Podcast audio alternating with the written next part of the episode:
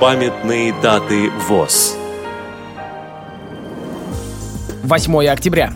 90 лет со дня открытия Ростовской школы для слепых детей. 10 октября. 95 лет со дня рождения Михаила Арсентьевича Кузнецова, участника Великой Отечественной войны, героя Советского Союза, работника Ярославского областного правления Всероссийского общества слепых. Программа подготовлена при содействии Российской государственной библиотеки для слепых –